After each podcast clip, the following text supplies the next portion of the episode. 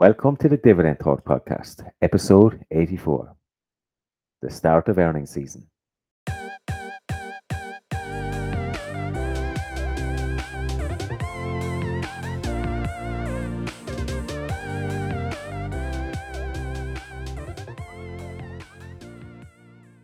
Hey guys, welcome back to another episode of Dividend Talk. Today we're going to talk about earnings from popular European and US stocks. See you on the inside.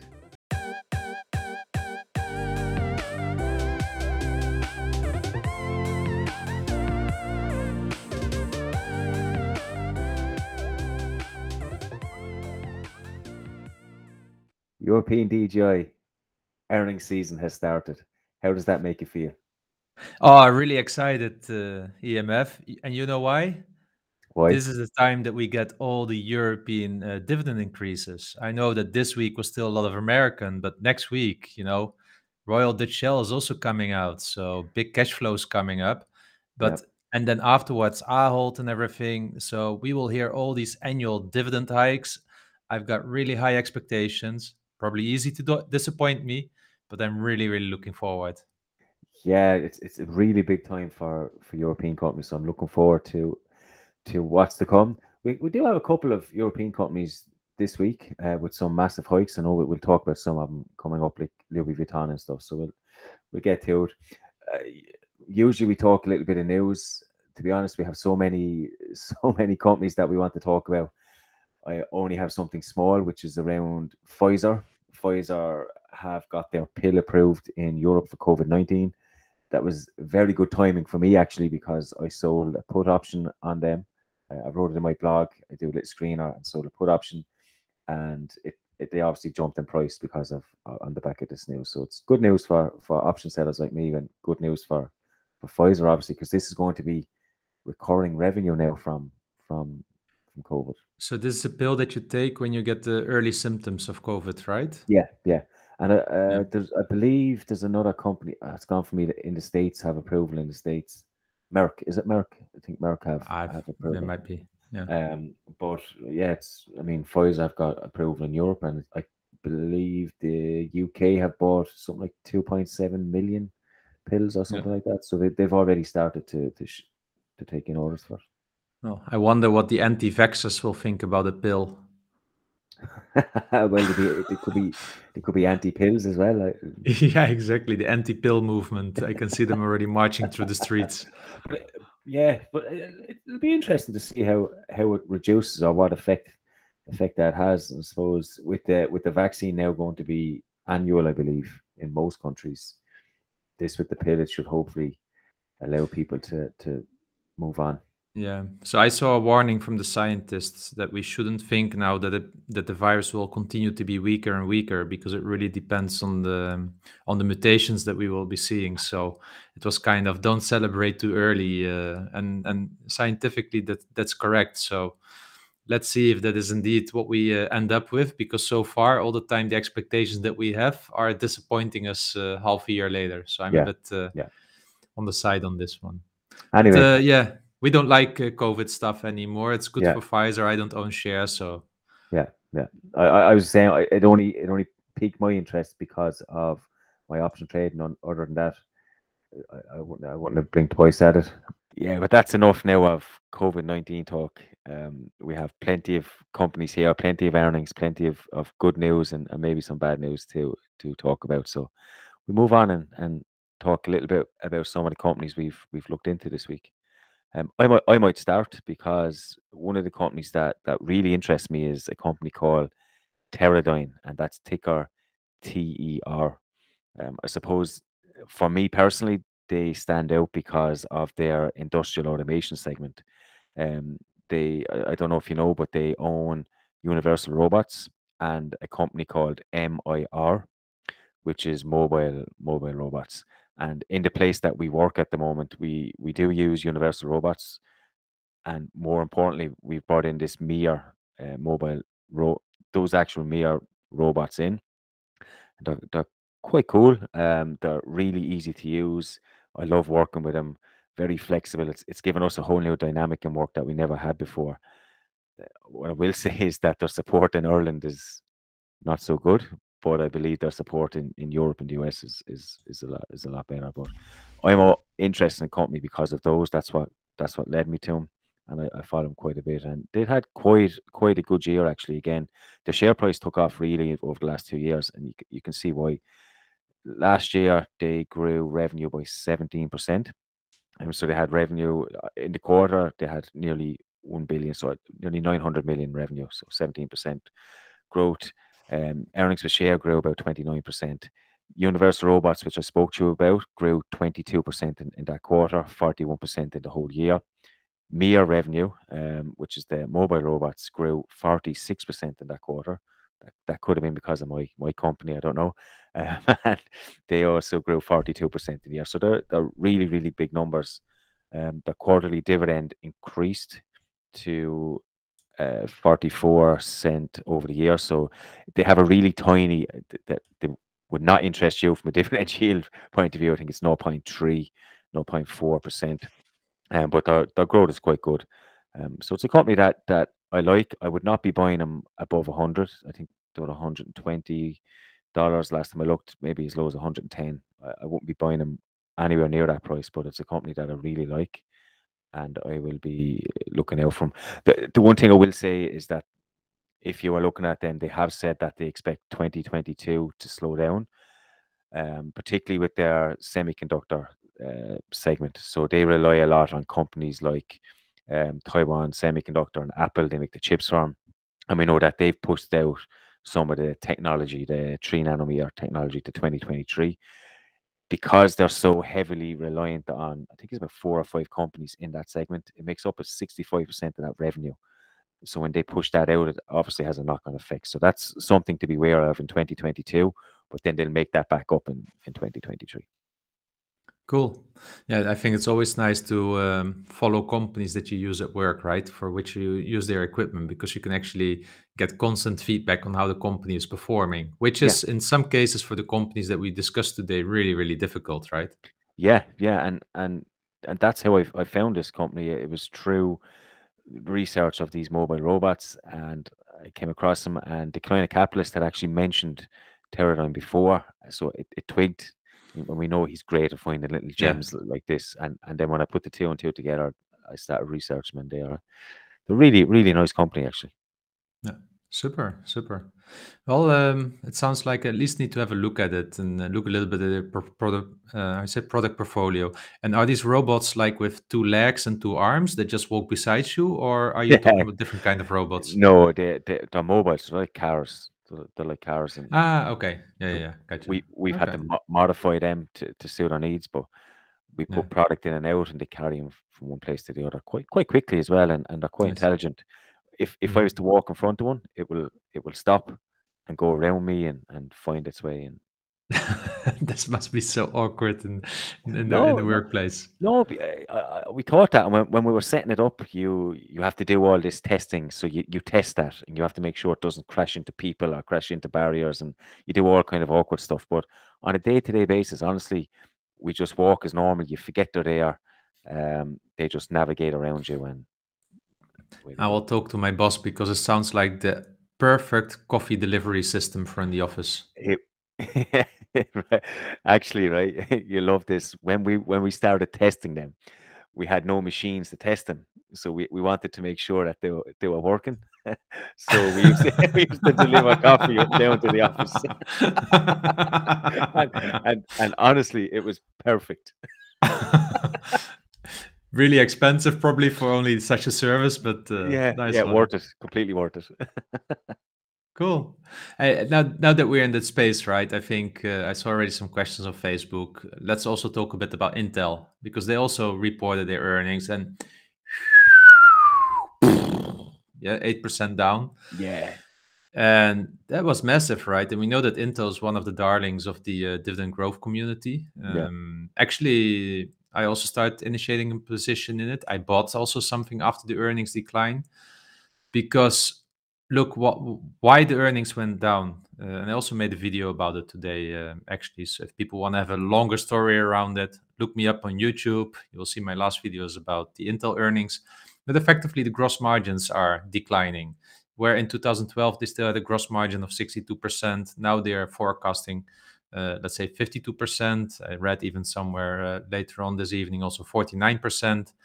And this has to do with the increased cost basis. Um, and but this is here to stay, and it should co- not come as a surprise. And that's what I'm surprised about, right? That it continuously comes as as it is, as a surprise because on their day in November they already said we will have lower Yeah. margins, right? Now reality kicks in, and then the guidance seems to be still uh, disappointing to people or investors. So I don't know. Maybe they only look once a quarter at the company and not in the events in between. I don't know why that is. Um, and, and yes, um, there there is something. What I read also in the commentary later that Pat Gelsinger is uh, not answering the questions that some investors want to have.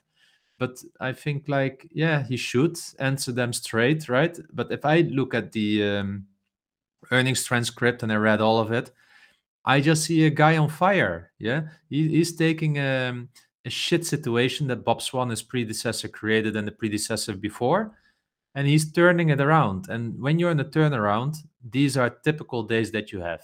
Yeah, Yeah. The- this happens. We saw it also three months ago. Quickly, it came back again to the price from before. Might do it again, might not do it, might stay here for longer. But this is a turnaround play now. And uh, I believe now, based on the investments, as soon as the first, I think they call them shells, come up, well, Yeah. uh, and they actually, what is nice, Pat Gelsinger, Gelsinger says, like, we start with the buildings. We ordered, of course, something at ASML, and then later we'll figure out if this will be the foundry or the design. Uh, but we need to start building this stuff already, right? At the same time, they have this CHIPS Act that uh, is in front of Congress with 52 billion. Yeah. So I see a lot of catalysts here. I feel like they're probably somewhere this year reaching the bottom of of their um how is it of of, of how much they are behind A- AMD and TSMC.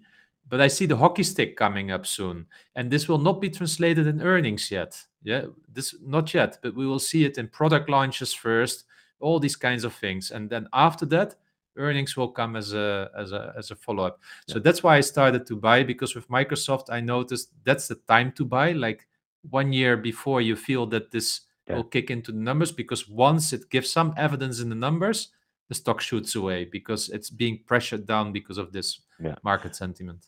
I think I think it's too premature to say that he, he is turning it around. I think I think he's laying the foundations to turn it around, but I don't see the evidence that it's it's turning yet.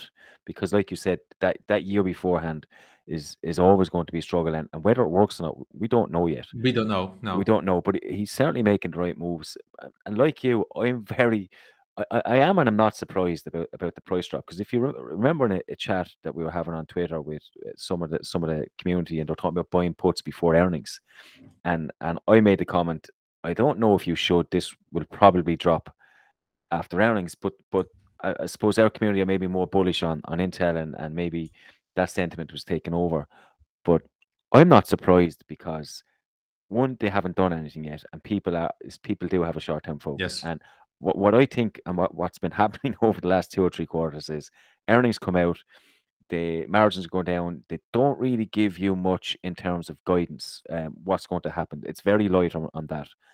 Uh, because they can't. yeah, but, but they can't. Yeah. But what, what they do is that they they say we have an investors day on. I think it's early. Yeah, yeah. early. So so what happens is earnings come out. They don't give much on that. It goes down. Investors relations day come around. They hype it up. Investors go, oh, actually, yeah, yeah, no, this sounds good again. Then they start buying. The price go back up. Exactly. And that's exactly. the, and that's the cycle we are in at the moment until they build their, their buildings and they start producing. So that's I think I said that you. I was in no rush to buy these above 50. I had full confidence they're going to come back down. I Yeah. bought some shares. I, I sold some put options. Whether they get a sign or not, I, I don't know. I, I don't care if they do. I, I want them to, but I believe it will go back up over 50 after after the uh, relations, investor relations, and then next quarter the same cycle will happen until yeah, I, until I, I think as well. Until they nail it, and we need to see evidence in the numbers first. We don't see it yet.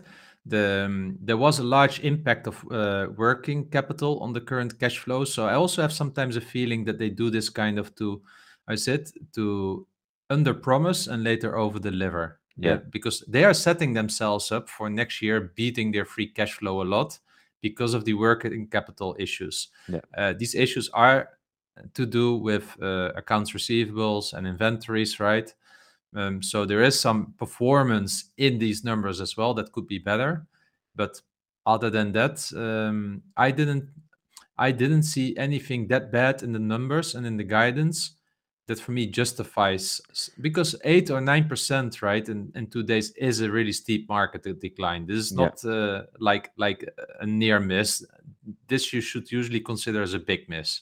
Yeah, but uh, I mean, you're you're talking a lot of people. A lot of comes to me. The margins are down. The margins are down. The margin is down over the full year from fifty six percent. This is GAAP, right? GAAP, Yeah. GAAP. Fifty six percent down to fifty five point four. You're talking about point five point. Yeah, but the guidance is going to 52, 51. The- So I yeah. calculated that, right? So I think what is the um, what is the earnings per share at the moment? Is it like 4.8, 4.86? I Yeah. calculated that uh, just on the back on the napkin. We're talking about uh, an earnings per share if you would have those margins around 390, four dollars. That is a big drop, right? If and I did it just like by deducting it, uh, taking 2021 in account, Yeah. taking lower margin, letting it uh, filter through the um, uh, through the income statement, and then I came to such an earnings per share. It is a big drop, yeah, and then your multiple goes up. So from that point of view, it makes sense because a three four percent, uh, how is it, difference in margin trickles down to probably 15 to 20 percent lower earnings per share. So it is not a little thing, but it, what I mean with it, it's it has already been widely communicated. Yeah, yeah, and it's- I I think investors have a short term view, really, because nobody seems to be looking at the bigger picture here. You you have to be you have to be aware that this is, as you said, a turnaround play. Quite clearly, it, it, it's a it's a gamble eh, that is going to turn around. And that's that's where you are. If you're invested in this company, it has to be for for that reason, because Yeah. it's not it's not making money at well not, not making your money in terms of total return at the moment. Dividend growth is quite slow. Capital Yeah. appreciation is slow. So you're not betting on it right now. You're betting it on it in the next Uh, five years. Five to ten years. Yes. Yeah, yeah. And uh, for instance, I would never buy Intel if it would be of, of my first ten stocks. I wouldn't. Mm. Yeah, I'm talking here about a portfolio with already 40 stocks in there. So I Yeah. feel really comfortable with this. I I typically have two, three turnaround plays, and that's fine. But if these will be my core holdings, my core 10 holdings, I think there are 10, oth- 10 better other stocks than Intel out here. Oh, 100%. 100%. For me, they're in the same bracket as Walgreens. I mean, that's same. Yeah, yeah, yeah, yeah, exactly, exactly, exactly. Okay, good. And and as as you said, check out your check out your video if you want the more in depth knowledge of your thinking and and what how you feel about the company. But uh, I saw nothing in there of concern, so I'm still a happy investor. Um, let's move on to Texas Instruments. Uh, it's I mean, for me, they are a lot like Johnson and Johnson. They are just like clockwork all the time, just ticking along, pushing out big numbers. I mean, revenue increased again 19% year over year. Uh, some of their industries have done really, really well. Um, automotive is starting to come back around, so that's maybe suggesting that maybe the chip shortage is starting to to bottom out and starting to to get a grip on that. Um, and what I really love about this company, if, if you if you read if you if you read through the report and then you you go onto their uh, website and just about us, they focus on cash flow, growing Yes, free cash uh, flow, and I love it. I love seeing that. Um, it is printed everywhere, and one statement I just want to read out. It said, "We believe the growth of free cash flow per per share is the primary driver of long term value." I agree with that. Like that, that just that just suits me down to a T, and it's a company that, that I love. Um, and they give you all the growth estimates in free cash flow. So twelve percent Yeah. free cash flow per share annual growth between two thousand and four and twenty twenty. I mean, it's it's So I was uh, looking into the company last week. I also Yeah. included in one of the videos, uh, did a further analysis on it for myself. It is like five to ten percent above my uh, uh, fair value price. So maybe I'm, I don't know, maybe I'm a cheap Dutch guy. I, I don't know, but it's like just like so nearby, and I didn't buy it yet. But I'm thinking like maybe I should just buy one share just Yeah. to have it in my portfolio to honor this management because to your point they align so much with what i, I want to have 20 of those companies in my portfolio with such a philosophy Yeah, Th- yeah. this is what creates long-term shareholder wealth and long-term dividend growth Yeah, and I mean, they they they give you the usually they give companies give you their uh, payout ratio against their earnings. They give it to you against their cash flow, which is sixty-two yeah percent. exactly There's plenty of room for that dividend to grow. I'm I'm like you. right? I I find it really hard to value this company. I never expect them to grow as as much as they do. Every year they seem to just post big numbers, and I I don't expect it. And I should I should maybe so I have them priced a little bit high. So then when I buy them, I buy them in tr- trenches of one share or two shares. yeah But I really want to own a lot more shares than that. So I I, I add them in drips and drabs, uh, one a month here, one a month there, and, and try and build up from from there. yeah so my analysis tells me that their fair value is 166 dollars What are they trading at now? Is 173 ish? yeah something in the hun- high 170s Yeah, yeah yeah. Uh, buy buy one or two shares. I should right okay i'll do the monday Okay, let's get some European companies in here, shall we? Yeah, in the end, we're a dividend talk. Come on. Ha- have you heard about Louis Vuitton and their numbers? I saw briefly online their numbers and they were quite Okay, staggering. so brace brace for impact. Revenue 44 and a half billion last year. This year 64.2 billion. Wow. A change of 44% driven by a 36% organic growth. I mean, this is insane. They're fashion and leather goods. I believe all these bags, right? Yeah. 21 billion to f- almost 31 billion. I mean, I still need to find people in my surroundings that w- that have Louis Vuitton. Says a lot about my surroundings, by the way. But I still need to find them. And somehow they found a lot of, I guess, women, maybe some guys for a belt as well, that bought for 31 billion in, in these kinds of handbags. I mean, It's crazy, crazy. I mean, I uh, they're not in my circle, but in in my wife my wife's circle, she has um, a couple of friends, and they are very into fashion, and they buy a lot of Louis Vuitton bags, and I can tell you they are certainly not cheap. They are not no, cheap.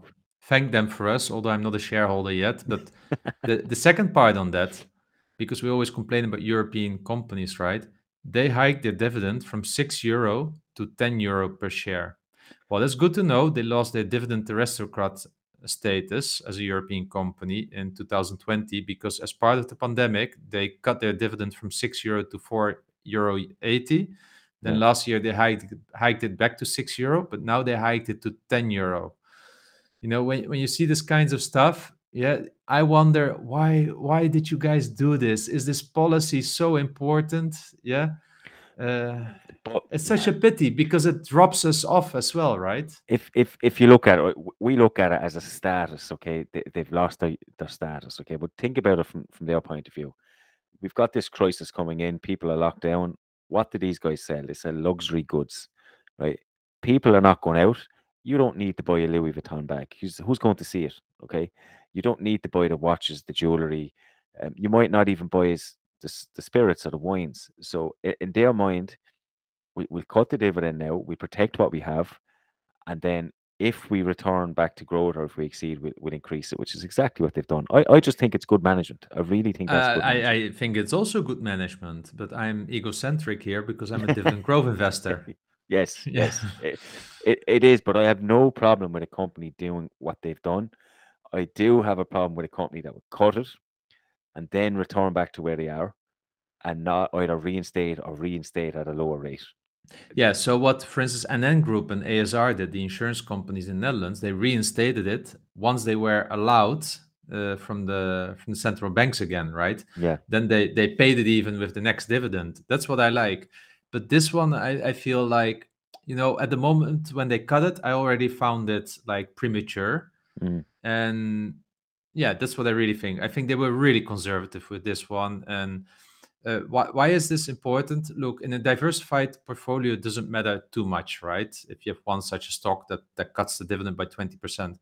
But imagine EMF if you're living off the dividends and you've got like five or six of those companies in there. Yeah, that's Yeah, that's true. then becomes a different story and that's why i am picky on those companies to continue to increasing the dividends like like you say it's good management probably if it if i would be it i would do the same but if you know that you have like thousands of people living off your dividend i think you have also a bit of a responsibility there at least towards me but Yeah. hey i don't own the share yet so maybe they thought like oh if edgi doesn't have the shares yet we can cut it Yeah, But no, but that that's a valid point because if you are living off dividends, you, you probably are in aristocrats, uh, whether European, Canadian, or US. You you are more than likely going to be in aristocrats because they're the ones that are quote unquote safe or safer. and that you can count on during Yes. stress but that's why we diversify our portfolios with companies such as Intel. yes, exactly. to create some other shit in the portfolio. Exactly. okay, hey, then uh, another one. Our uh, German SAP, um, they got quite hammered also after the earnings, and I can tell you, it's similar story to uh, Intel. Their guidance was not strong enough. So you know, from that point of view, if you look at the IFRS numbers, right, they went down uh, in the fourth quarter from one euro 62 to one euro 24 but from a non-ifrs so more like comparable numbers they went up from one euro 70 to one euro 86 their cloud business is growing finally. So somehow they're able to to to you know get their people transformed or get their clients transformed to the cloud because Yeah. no company can do something with their shit as a software. It's really shit. But you have a, they have a really really strong lock-in and they seem to be the only ones that have the key to get those people those clients in the cloud and they earn money of that. So this is good. So i hate their software. The usability sucks. I love their monopoly and almost and their business model from that. So they're growing cloud but investors are impatient because impatient because SAP is really, really one of the last dinosaurs out of the IT world, even later than IBM that really started shifting to the cloud. And they're just impatient because you see the numbers of Microsoft, you know, you see the numbers of other cloud vendors. Then SAP is just not hitting the mark when you compare that compare them with the industry peers. That's why the share price is down. Um, you can get it now at a non-IFRS EPS multiple of 18, which is cheap for a company like uh, SAP. Yeah. I expect the dividend to be announced uh, sometime soon. I didn't see the dividend announcement yet with the press release. I think they, it probably comes with the annual report. So mixed bag, uh, generally okayish numbers as what I would have expected from SAP, but the market is uh, not happy enough. Yeah, but look, it's good to see cloud growth because that's essentially the future of it, really, isn't it? That's where they're going to to Better late than never, right? Yeah, yeah. So Yeah. I mean, uh, they are they are extreme laggards in, in that scenario, but they have Yeah. such a such a, a lock in. They can afford to be laggards. That's that's yeah. the So what I did last year, I after my analysis that that time I bought some shares for I think 95 euro.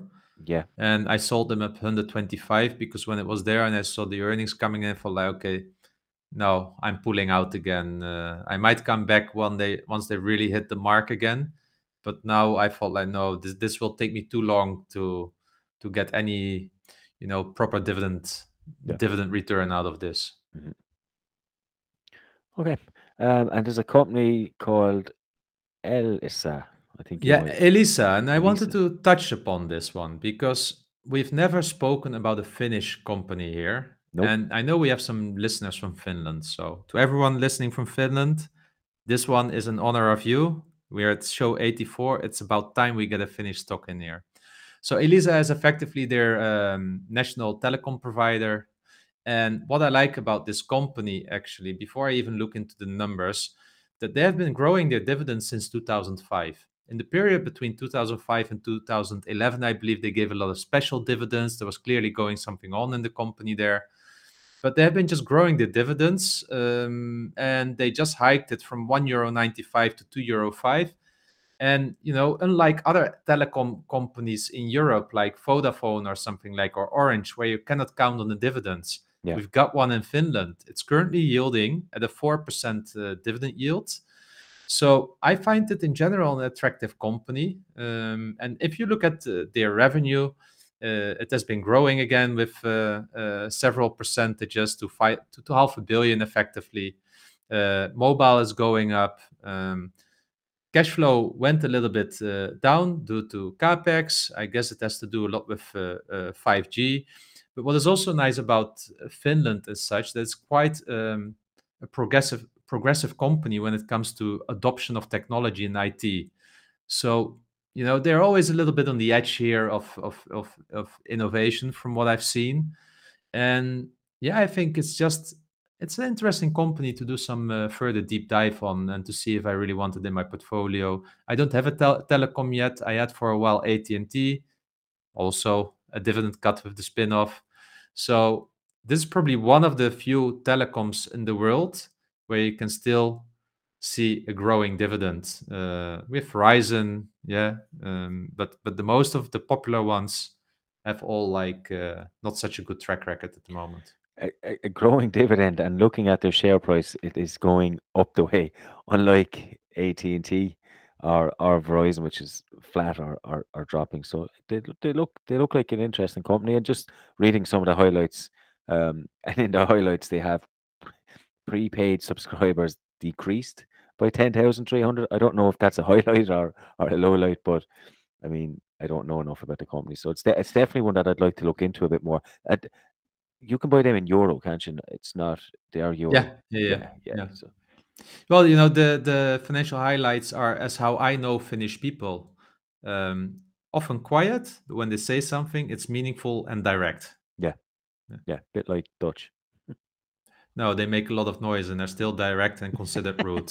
Finnish people are not considered rude. Think about uh, Formula One and Raikkonen. Come on, he's he's the perfect example. Yeah, No bullshit. yeah. He delivers. Straight to the point. Exactly. No, inter- inter- interesting company and probably one of the better um, telecommunications to, to look at. So we might we might cover them on our show. Maybe it might, might Yeah. do that. Yeah. Be, Maybe we should know, interview the CEO. Yeah, that'd be awesome. Let's let's try and make that happen. Um, the next we'll go back to some American companies now. So we have Microsoft. I mean, there's not a whole lot we can say about this company that we haven't said before. They just knocked it out of the park again. There's, I, I mean, they just keep hitting revenue 19, 20, 21% increases year after year, quarter after quarter. I mean, it's just How can you get used to this, right? I can't. I see people getting used to this, but I cannot get used to a 20% um, uh, revenue growth of a multi trillion dollar company. But I mean, you, you know what's going to happen, right? They, they'll post a- high single digit growth number and their share price will tank. I mean, it's going to be, Well, I will be there with the truck waiting for it to load Yeah. it up. yeah, but that, because because people are just getting so used to these huge numbers. I mean, 20% is becoming the norm, which is even crazy to say that out loud, but that's Yeah. becoming the absolute norm with these guys. Um, so So when I did my uh, fair value assess- assessment of Microsoft, I believe I was um, calculating with a 15% uh, growth, yeah, on earnings. Yeah. So, you know, and then I got to 250, sh- uh, 250 fair value, and people were telling me it's too high. And now they, now they have like what is it? An increase of 22% again, also in earnings. So I was underestimating the the growth potential of this company. So for me, uh, around 300, 280 is probably still at fa- fair value. So if people Yeah. bought the dip, I congratulate them. They've got a really great stock in their portfolio. Of course, it can go down to 100, it can also go up to 500. That's why we invest.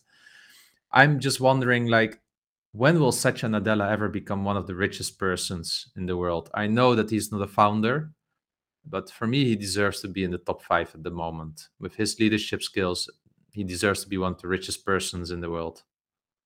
all he has to do is load up on on shares. He's laughing. Yeah, yeah, exactly. Options.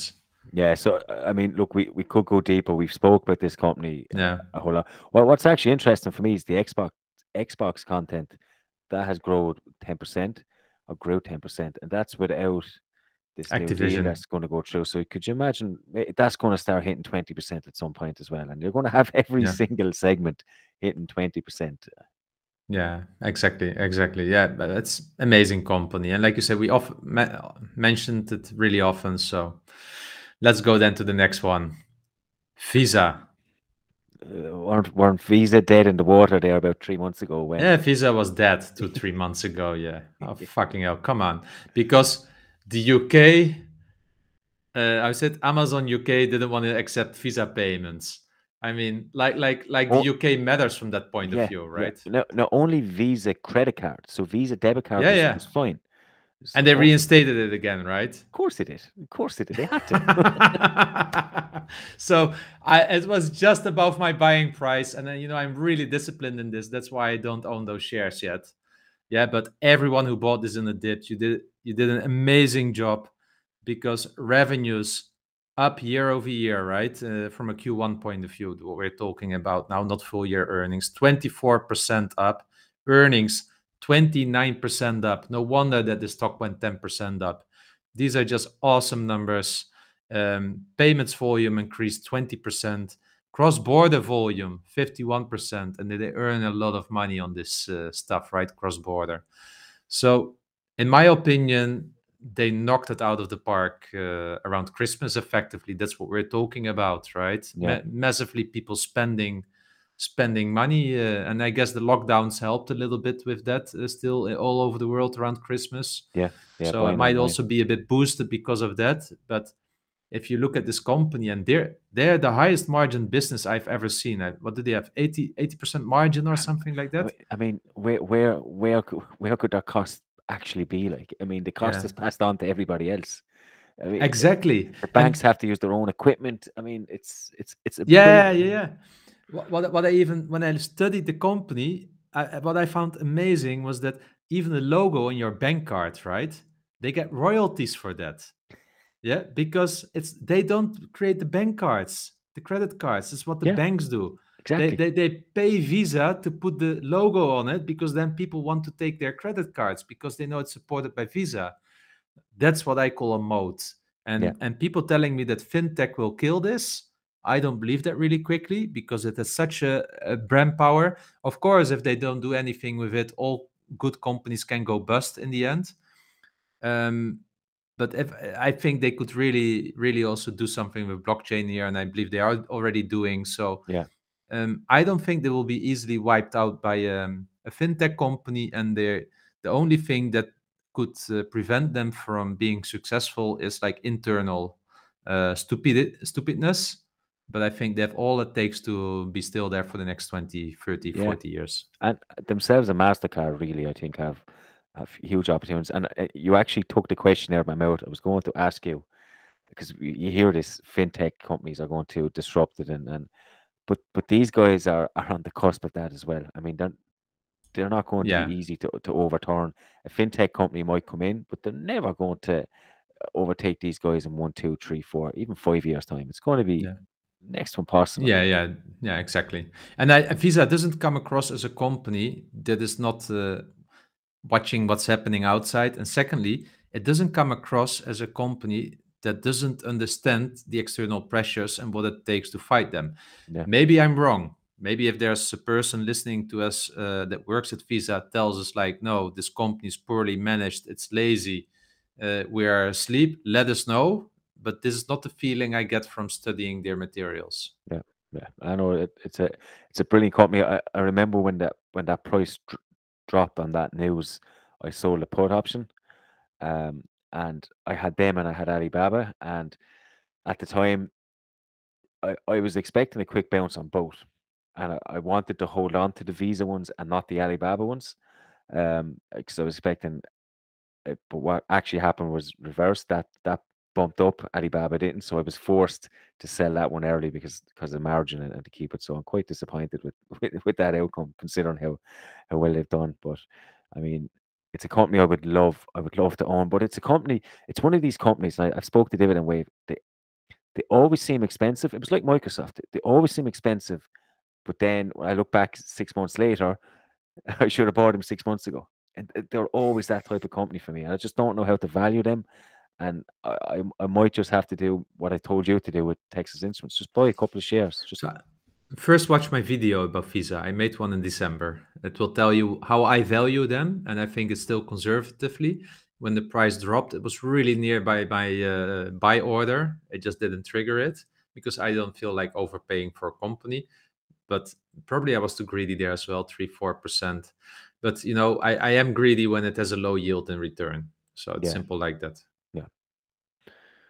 Good. We'll move on to some questions from our listeners. Yeah, the first one is from Lawrence Hembrook, and he is asking like, when you are investing with a limited budget, let's say 100 euro per month, would you rather buy one or two more expensive stocks, so like I guess 50 euro per per share, or would you opt for, to get multiple cheaper stocks?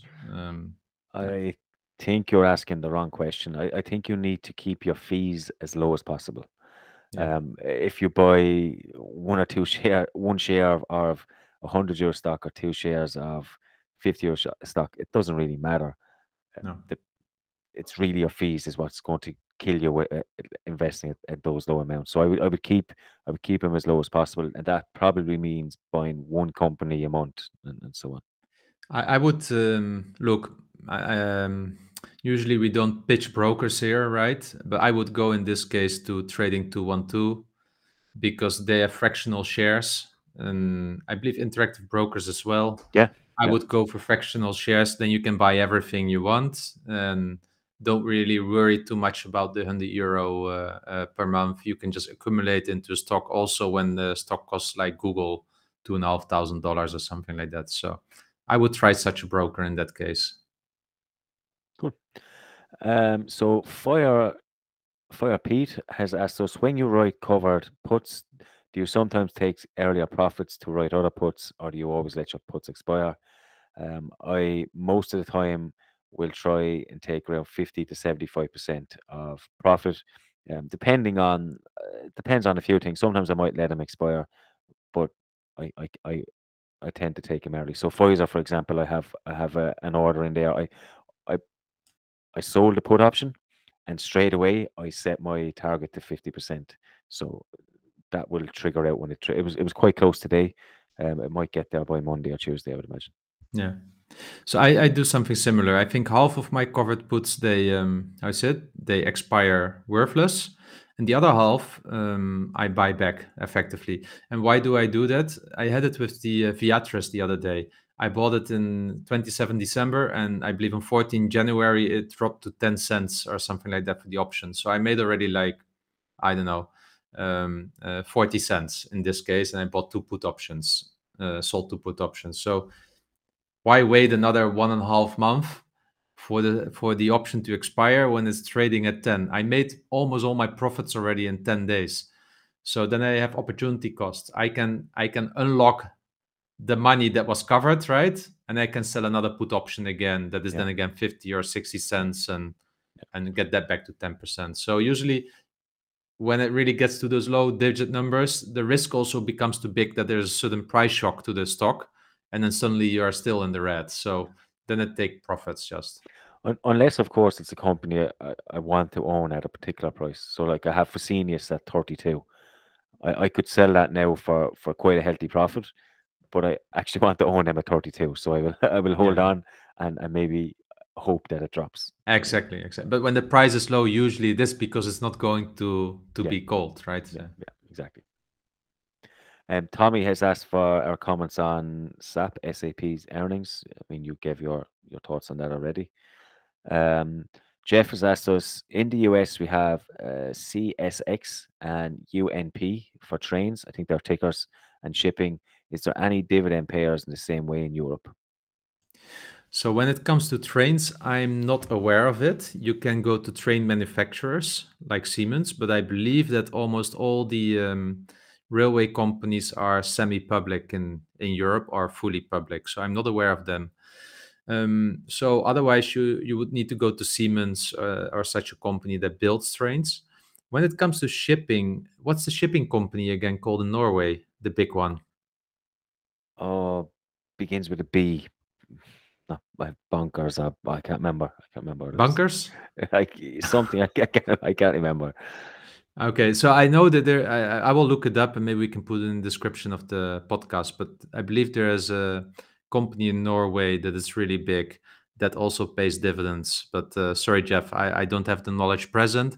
Was good to know. We we take these uh, questions live in the show. We don't prepare too much for this. Uh, sometimes we might skim through, but most of the times we just take them as they come. So no, my present knowledge uh, can't give you an answer quickly. I'm just trying to find that company's name quickly, and I, I, I can't. Okay, we'll we'll we'll try we'll try to find it. But there there was one in Norway that was tipped to us. It wasn't. It was a, new enough company, I believe. So the div- the dividend history is not quite there. So I, I, don't know. Um, we covered it before, but we'll we'll try and we'll try and post it in the in the notes here. Um, Dave has asked us. He's watched your video on Intel's earnings. Um, he knows you start a position. How big is it going to be in, in comparison to your current portfolio? Uh, relatively small, Dave, because I work with four tiers, and when I initiate a new position in company, it can never get to tier one or two, tier two directly. That's kind of the safety net I put in to not fall in love with a stock. Um, hence, I mentioned to myself that it will be maximum tier three, which means it cannot be more than 2% of my portfolio if you look at it from the portfolio on which I want to retire. So it won't be uh, my biggest position anytime soon, unless the company suddenly triples in price. Then it might grow into it, but uh, not based on the uh, cost. It will, yeah, for what I need to pay up. Let's say. Um, we have one from dividend.exe, and he says, Hi, mates. How many hours do you guys spend on earnings? And what is the most important for you in the report? And we can't say the obvious boring things like revenue, free cash flow, EPS, net income, and so on. So I spend many hours on earnings, but uh, not on a single company, right? So what I usually do is I, I read the first earnings uh, uh, bullets that every press release has, and then I go straight away to, to the three financial statements. I scan through the statements. If something catches my attention that is awkward, I'll go into the footnotes. Um, that's how I do it when I'm, um, let's say, reading earnings releases. If I'm making investment decisions, I usually uh, go much deeper and read few annual reports, like one or two, three from the last years. I try to fe- get a feeling for the company, uh, how they've been evolving over those years, whether they are delivering on their promises that they do in the in the, in the, in the annual reports, and then you can easily say that I'm a week busy with a company. What I look at is um, revenue, free cash flow, EPS, net income, but I also look at uh, working capital. I look at uh, how much it is investing in R&D. I always like um, capex to be kind of around 30% of free cash flow. That's kind of a healthy balance, what I've observed in most of the companies. Um, so, yeah, you need to really look at this kind of stuff. But I also look at uh, the balance sheet from a debt point of view. I mean, in the end, what I can tell you is that the three financial statements they exist for a reason, and they they every individual financial statement has a flaw or shortcomings, but the three together shows you how the money moves and what's really the the quality of the company so i think every item in one of those three financial statements is important and you have to learn a little bit accounting to understand that because revenue can be can be manipulated eps can be manipulated net income as well and even free cash flow can be manipulated via working capital adjustments. So yeah a lot of time. Yeah uh, I, I spend a, a, little bit of time as well, but I mean, I do I do some writing for Sure Dividend, which which I've said before. I don't cover any the companies I write for on my blog or podcast because it's it's separate and it won't be fair to those guys. Um, but I spend a good bit of time on that. I don't spend actually enough time on the companies in my own portfolio because of that, but I, I don't really need to. Um, only what we cover here on the podcast, I, I skim through them. I prefer to look at the annual reports. When the annual reports come down, I will read every one of, them in my portfolio and it'll take a little bit more time. Um, to answer your question about what's most important, except for the obvious boring stuff, I, am always really interested in what the CEO writes and what they say. Um, and it's, it's there's always subtle hints, but I uh, like I prefer to see him straight talking. I just want them to tell the truth, and that's that's that's what I'm looking for. Just honesty. If they've had a shit time, they can't really say that, right? But they they can in in in a way. They can they can always say we had huge pressures here, but here's where we're looking to improve. I just I just look at their sentiment and, and see what the actual feeling is, and you just get a get a real feel for the company then from there. Um, so we have one then from uh, Aras Detum, and he's asked us this is a really hard question. I've seen this earlier. What is the best company with the worst product and the worst company with the best product? Okay. Well, you want to, yeah, you get first. Right. I, I was I was going to say the best company with the worst product, right? And I'm going to be very biased here, but I'm going to say Apple because they're a brilliant company. But I don't use any Apple products. I use uh, Microsoft or Windows, and I have Android. So for me, I try to use a, an Apple Apple iPhone. It's completely alien to me. I try to use a Mac, and it just confuses me. So I mean, I hate those products because I don't use them every day. So that's that's my vote.